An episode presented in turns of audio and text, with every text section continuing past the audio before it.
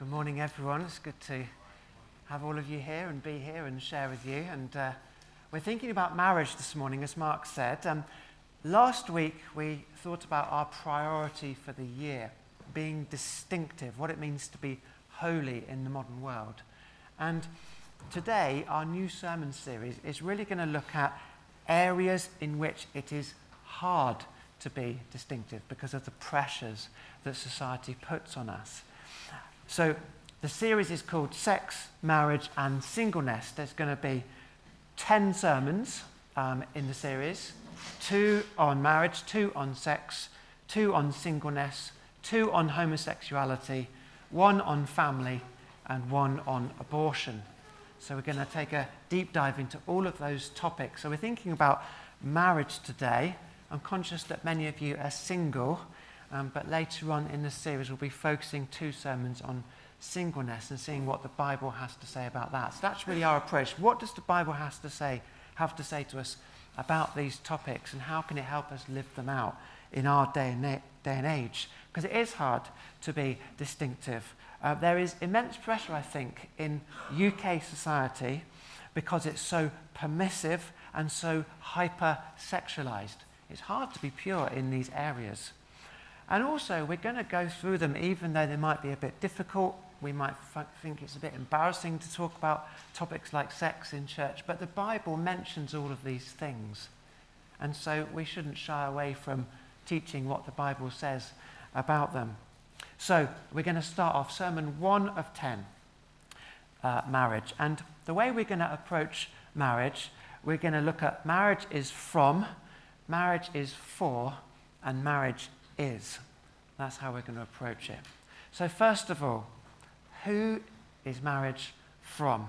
Like, who thought up marriage and designed it and organized it and gave it to be a human way of life?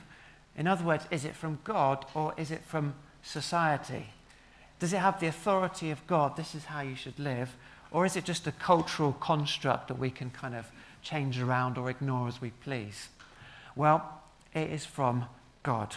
And that's clear from our passage that we read from Genesis 2, which is really the foundational passage in the Bible on the God given institution of marriage.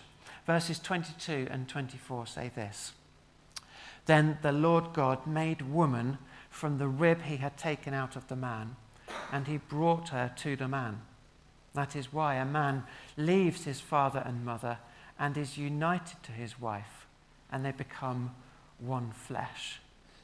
Note the word wife. That there's in God's in the, in the narrator's mind and in God's mind, this is this is husband wife. This is marriage. God brings the woman to the man. God planned and designed it to be like this. Marriage is from Him.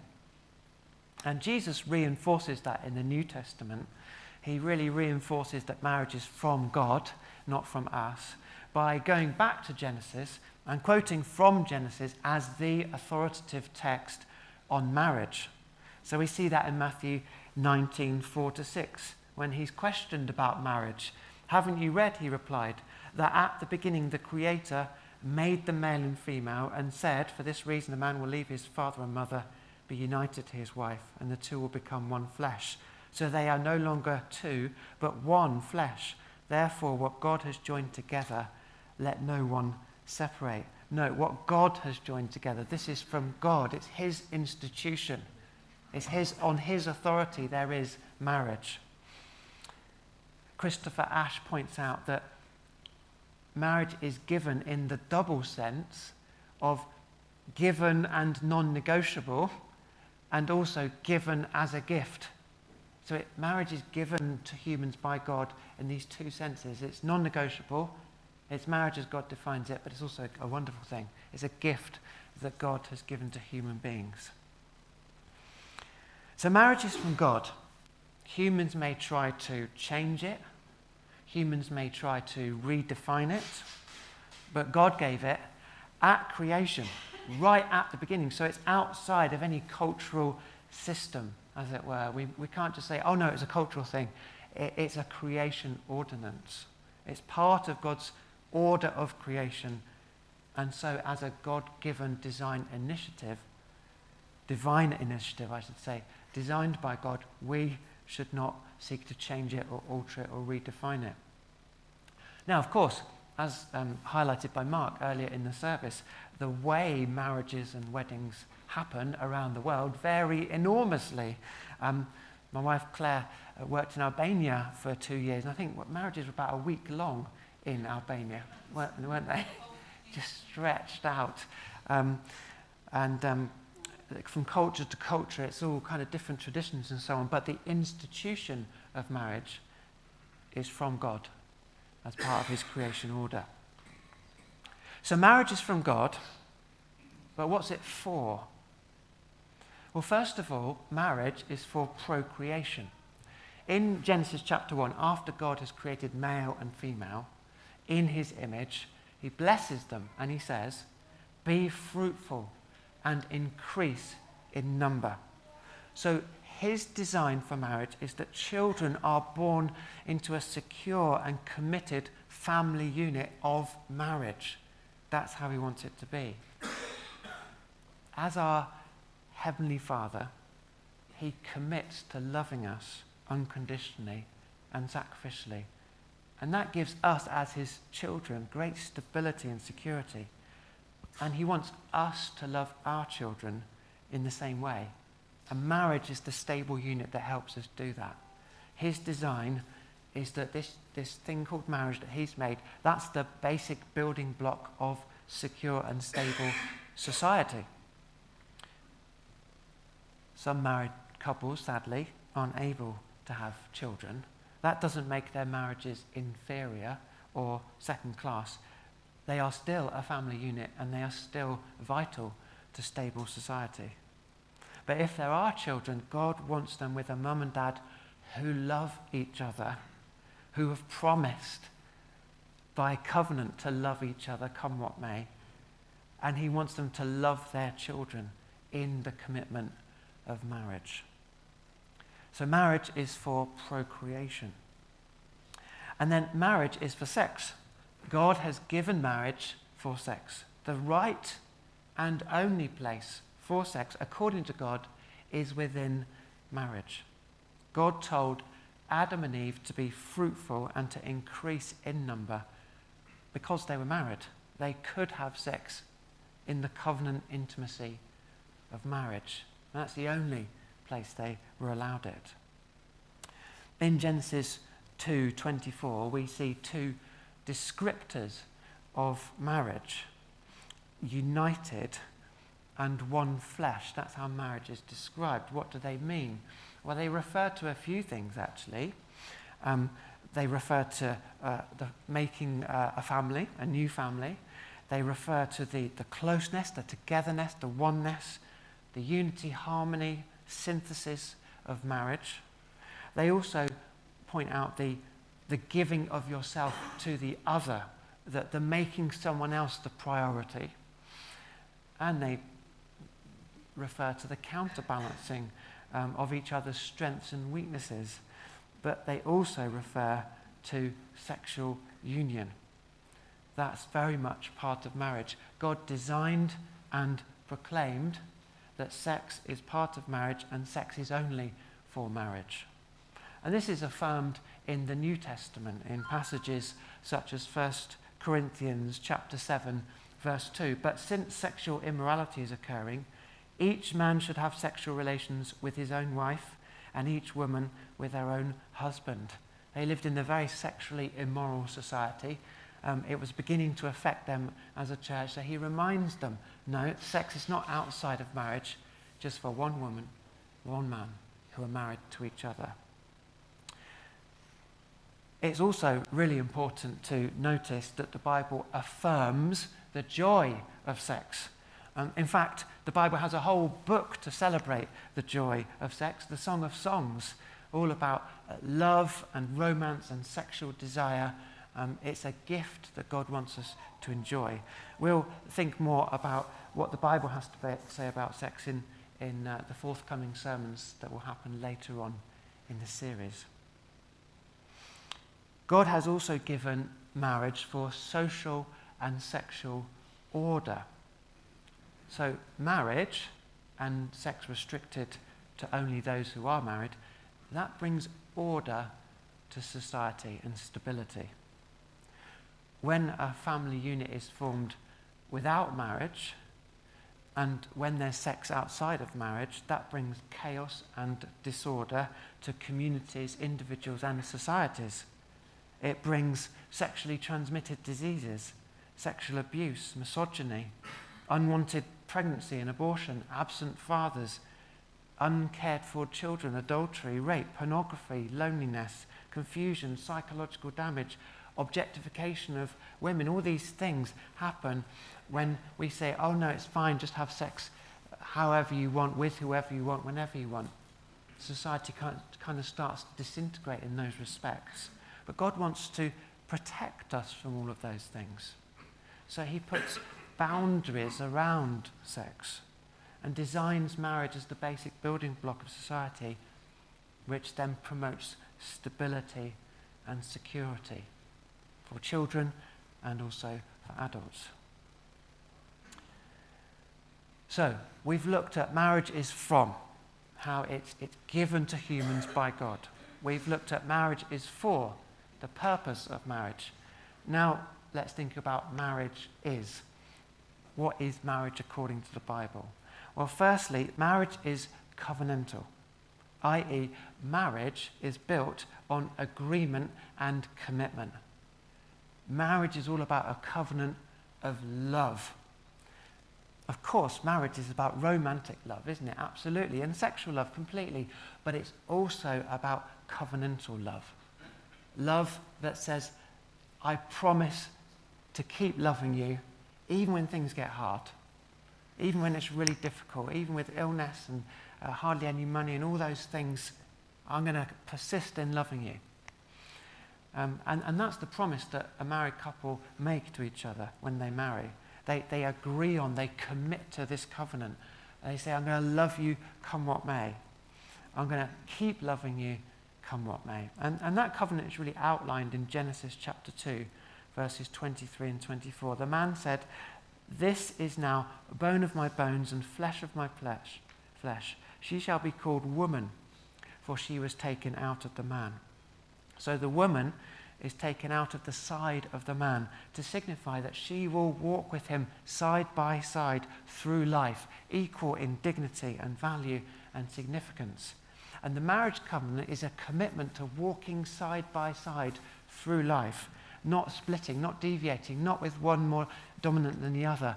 I'm going to be with you, by your side, through anything that life throws at us. And then verse 24 says, This is why a man lives his, leaves his father and mother and is united to his wife, and they become one flesh. This, this covenant of marriage is about leaving parents, uniting together, and then committing to never be split apart by anyone, even by parents. It's, it's this completely new and independent family unit, joined by covenant. And this covenant is lifelong. It's, it's for the whole duration of the married couple's lives together. And Malachi and um, Proverbs, chapter Malachi 2.14 and Proverbs 2.17, condemn those who are unfaithful to the covenant of marriage and who ignore the covenant of marriage that they've made and who break the promises that they've made to their marriage partners. Jesus, as we've seen, says in Matthew 19.6, So they are no longer two, but one flesh. Therefore, what God has joined together, let no one separate. So it's a commitment to be together, unseparated, for the, as, as, long, as, as long as you live. In um, marriage, husband and wife may change a lot. Circumstances may change dramatically, but their covenant promises don't. As Dietrich Bonhoeffer wrote to a young married couple, it is not your love that sustains the marriage, but from now on, the marriage that sustains your love. I'll just read that again. It is not your love that sustains the marriage, but from now on, the marriage that sustains your love. What he meant was, you love each other, absolutely. But to keep that love going through the whole duration of marriage, through difficulties, it's going to be the covenant of marriage that, that keeps that love going. that allows you to keep loving each other and persisting. Marriage is covenantal. And then marriage is public. Now, of course, the, the, the sexual union is private, but the marriage covenant ceremony is a public event. The, the promises that the couple make to each other are not made in private, they're witnessed by friends and family and officials and clergy. And, and this is, yes, so that they can celebrate with them, absolutely, but also so that they can help them when troubles come, so that they can pray for them, so that the members who are public are there. Uh, the, the church family and the, the blood family can say, We're affirming your marriage together, we'll help you through it, we'll support you, because we, we value what you're doing. And in the Bible, we see many examples of the public marriage ceremony. Uh, Psalm 45 is entitled A Wedding Song and describes this public union of marriage. In John 2, Jesus and many others were invited to uh, a marriage at Cana. And the parable of the ten bridesmaids in Matthew 25 relies on the ceremony being public. It's not a private thing hidden away, it's a, it's a public declaration of, of their love for each other and their promise to persist at that love. Christopher Ash makes the point that, and I quote, unmarried cohabitations labour under an ambiguity about what exactly the man and the woman have agreed to. Often there are different understandings between the two of them. But when a man and a woman marry, there is no such uncertainty. And there's not, is there? Because they, they say in public, they face each other and they, and they go through the vows and they outline the covenant. And they're saying, we agree and everyone witnesses that this is what marriage is about and this is what we're promising. No ambiguity whatsoever. It's, it's, it's public, it's acknowledged. And then marriage is universal. It's God's gift for the whole of society, not just for Christians. So marriage in Genesis 2 is part of God's creation mandate. It's his plan for the entire human race. No matter what culture you're from, what country you're from, what background you're from, God wants men and women, one man, one woman, to be married. It's because he wants to bring blessing and benefit to every community, um, to every society, to every nation. It's because, as I've said, it's the build, building block of stable civilization in Matthew 24 38, Jesus comments that marriage is ever present through human history and will continue into the future up until when he returns. It's this universal thing. But we must note, whilst we acknowledge that it's universal, that believers must only marry other believers. Christians must only marry Christians, as it says in 2 Corinthians chapter 6, verse 14. And then marriage is heterosexual. So God deliberately designed marriage to be between male and female. Adam, male, is given Eve, female, and Eve is described as a suitable helper. Um, we see that in, in this passage in Genesis chapter 2, 18 to 20. Now, the Hebrew word helper, so Eve is given to Adam as a helper, that word, the Hebrew word that's used in this instance, is in the Old Testament almost always used of either military help or God helping Israel. God is repeatedly called Israel's helper. So the term certainly doesn't imply inferiority or weakness. Um, it actually describes the opposite. It describes one who is needed. Adam can't do it without Eve. He can't do what God's commanded him to do. He can't function in the way that God has designed creation to be. He, he needs it to fulfill the creation mandate. But Eve isn't just a helper, she is a suitable helper. And the Hebrew word suitable is a compound word, which means as opposite him or like against him. It's a funny word. It contains these, these two things. Eve is a suitable helper because she's human. She is as Adam, she is like Adam. But she is also a suitable helper because she is female. She is opposite to him. She is different from him. And together, as a unit, they can fulfill God's creation command. Alone, they can't. They need their differences. Think of it like this I, I have down here um, some of my favorite pairs of trainers, my Jordans, okay? They're very cool because they have glow in the dark soles. I kid you not, they glow in the dark. It's awesome. Anyway, um, so what do you notice about these apart from they've got glow in the dark soles? Well, I didn't really notice this before, but thinking about marriage and thinking about shoes as an illustration of, of the, the suitable helper phrase, I noticed that they are the same but different, right? They are, they are both absolutely shoes or trainers, absolutely, and they have the same design and design pattern and colour scheme and everything, don't they? And yet they're different. They're opposite. There's a left and a right. They're opposite to each other, and they need to be like that in able to f- fulfill the function for which they were designed. Um, if I had two left Jordans, I could sort of use them, but they wouldn't allow me to walk very well or certainly play basketball very well. But together, as the same and yet opposite, they function as they were designed to function. And it's the same with marriage. God designed Adam and Eve, and therefore male and female, to be the same, both human, yet different, opposites in a sense, male and female. Um, he, he could have, God could have described Eve as just helper, like here's another human being. But he doesn't. He says suitable helper, which, because he wants to convey both her similarity as human and her difference as female. So the biological, emotional, psychological, and spiritual differences between male and female are deliberately designed by God for marriage. They are essential. That's why marriage is heterosexual, not homosexual. It's a union of other.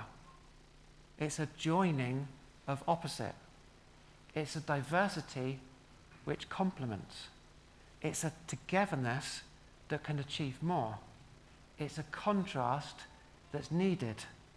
It's a difference that is designed. One Bible commentator observes that the deliberately designed difference and oppositeness of male and female reflects the many other opposites that complement each other in creation. He says, and I quote, Notice that Genesis 1 ripples with a creative display of diversity that complements each other God and creation, light and darkness, earth and sky, sun and moon, land and sea, humans and animals. And at the pinnacle of God's creation stands the masterpiece of male and female. Creation is not uniform, but a beautiful display of differences interacting with each other. The coming together of male and female in marital and sexual union is the height of creation's astonishing union of otherness. So, marriage is heterosexual, it's a union of otherness. And Jesus again affirms this in Matthew 19, 4 to 6, when Jesus is clarifying, explaining what marriage is. He clearly describes the union of a man and a woman by quoting Genesis 2 24. A man will leave his father and mother and be united to his wife, and the two will become one flesh. Now, we could have left it there and said, there you go, it's a man and wife. But he also quotes Genesis 1:27. Haven't you read, he replied, that at the beginning the Creator made them male and female? So by quoting from that verse in addition to the other verse, he emphasizes that marriage is heterosexual. It's by design. That's how God meant it to be. On purpose, this union of others, otherness, this difference that complements. And then marriage is monogamous. It's be, to be between one man and one woman. In our Genesis 2 passage, there is, of course, just one man and one woman, which sets the pattern, uh, the unalterable pattern of marriage. And the seventh commandment protects that pattern. Jesus affirms that in Matthew 19 by saying, no longer two, but one flesh. He's clearly got in his head marriage is two, male and female. Polygamy exists in the Old Testament, even amongst God's people. Let's not pretend it doesn't, it does, as well as amongst pagan people, but it's recorded only, never affirmed. That's crucial. The narrator records it, but it's never affirmed. And actually, whenever the narrator mentions polygamy, they always mention the destructive results of polygamy to show the reader what happens when we deviate from God's plan into cultural norms. For example, in the Jacob narrative in Genesis 29 and 30. And sadly, lots of other um, polygamous marriages got into huge problems and caused great um, trouble and sadness. Marriage is monogamous. And then marriage is affected by sin. So marriage begins in Genesis 2 um, instituted by God, but it's quickly spoilt by sin in Genesis 3. And in Genesis 3:16 we see that strife becomes attached to marriage. The woman's desires, we're told, would be contrary to her husband's. She would desire to subvert and control him. And the, hus- the husband would often sinfully and wrongfully attempt to rule over his wife in a damaging way. And that happens throughout the rest of Genesis. Women desire power and control over their husband, which is met by a response of manipulation and control in return. And, and, and we see that in marriage after marriage, sadly. Abraham and Sarah in Genesis 12 and 16, Isaac and Rebekah in Genesis 27, Jacob and Rachel and Leah in Genesis 29, Judah and Tamar in Genesis 38, and so on and so on. We just read through Genesis and we see that sin has spoilt marriage. Sin affected marriage negatively. So now, because of sin, although marriage is full of joy and is wonderfully satisfying, it is also full of difficulty and struggle. Pastor Charles Swindoll compares marriage to home DIY. He says, It takes more work than you planned, it costs more than you expected, it's messier than you anticipated, and it requires greater determination than you thought. Which is kind of funny, but kind of true, isn't it? Because we can't go into marriage um, just think it's all going to be fine and perfect, because we're realists. We know about sin, don't we? Sin affects everything, including marriage the fall has made human hearts hard and self centered. And so now marriage takes a lot of work and effort. So, because of sin, we expect in marriage there to be arguments and fallouts and familiarity breeding contempt. We expect that. But because of grace, we work hard to forgive, to love, to draw close, to not take our marriage partners for granted, to keep the flame of love alive, and so on and so on. We expect the negativity of sin. Through God's grace, we work hard to overcome that. And then marriage is a metaphor. This is the last point. Um, I've saved the best till last. Marriage is a metaphor. It's a metaphor of Christ and the church. The Bible uses marriage imagery to describe to us and to help us understand the nature of Christ's relationship with the church. So, for example, both the Old and the New Testaments, for example, Isaiah 54, verses 5 and 6. For your Maker is your husband, the Lord Almighty is his name. The Holy One of Israel is your Redeemer. He is called the God of all the earth. The Lord will call you back as if you were a wife deserted and distressed in spirit. So, this, this, this metaphor, this analogy of, of God as the husband and, and Israel as his wife. And then that continues in the New Testament, Ephesians 5 31 and 32. For this reason, a man will leave his father and mother and be united to his wife, and the two will become one flesh. This is a profound mystery but I am talking about Christ and the church. So Paul says this is marriage, but, but there's a mystery here. It's pointing to something greater. It's pointing to Christ and the church. The church, Christ's bride, has been united to Christ by a marriage covenant. The new covenant, right? And it's a covenant of love. The, the church is loved sacrificially by Christ. It's the strongest, highest, noblest, most awesome form of love. That's the basis for human marriage, and that's how Jesus loves his church. Paul calls human marriage a mystery because it conceals and partially reveals the nature of this relationship that Christ has and the church. Human marriage points beyond itself to Jesus, the bridegroom, to the church, his bride. So we can look at human marriage and we can learn.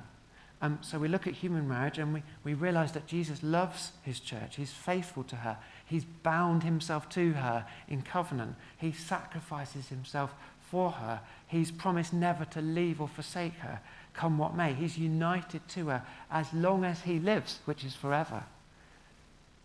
Just as human marriage is, is a union of other, male and female, becoming one, we become one with Christ. It's a union with of other. The divine is united to the human. That's the nature of our relationship, and He dwells in us by His Spirit. As Mark mentioned, the Bible starts and finishes with marriage, and both marriages originate with God. So, as we've seen, God designs and creates and gives marriage in Genesis 2:24 and then we travel through the whole Bible and we see lots of examples of human marriage. And sadly many of them are flawed and corrupted by sin. But as we've seen we also see in both the Old and New Testaments this language of marriage being used for God and his people. And, and that gets much more specific as we enter the New Testament and then it's there that we learn, our oh, marriage is a metaphor that points to Christ and his church. And then, at the very end of the Bible, the Bible finishes with a joyful wedding in Revelation uh, 19.7, but there's other passages that refer to it as well. Let us rejoice and be glad and give him glory, for the wedding of the Lamb has come and the bride has made herself ready. After a, a very long engagement, so to speak, with lots of struggles on the bride's part, there's one final and forever union where Jesus will be close to and with and loving his people forever. Obviously, there's nothing sexual or romantic about that. It's this higher form of love. It's this self giving, sacrificial, commitment type love that makes up the marriage union or the metaphor of the marriage union of Christ and his people. So, as I finish, I want to say to you will you be part of that future marriage, that future wedding? Will you be united to Christ by repentant faith? There is no greater relationship that you can enter into. All earthly marriages are temporary. They'll end one day and they point forwards to the ultimate and permanent and forever relationship of Jesus and his beloved bride. And the Bible really says look, you're invited to this wedding feast. Jesus loves you so much. He wants to be close to you forever. How will you respond? Will you repent of your sin, turn away from it, stop being married to your sin, and come to Christ and trust in Him and trust that He makes promises to you and He'll keep them. And He'll keep you forever. And He'll keep you even through death. And He'll keep you by His side. He'll walk with you forever through eternity. That's the invitation that he gives. The question is, will you respond to that invitation? Thank you.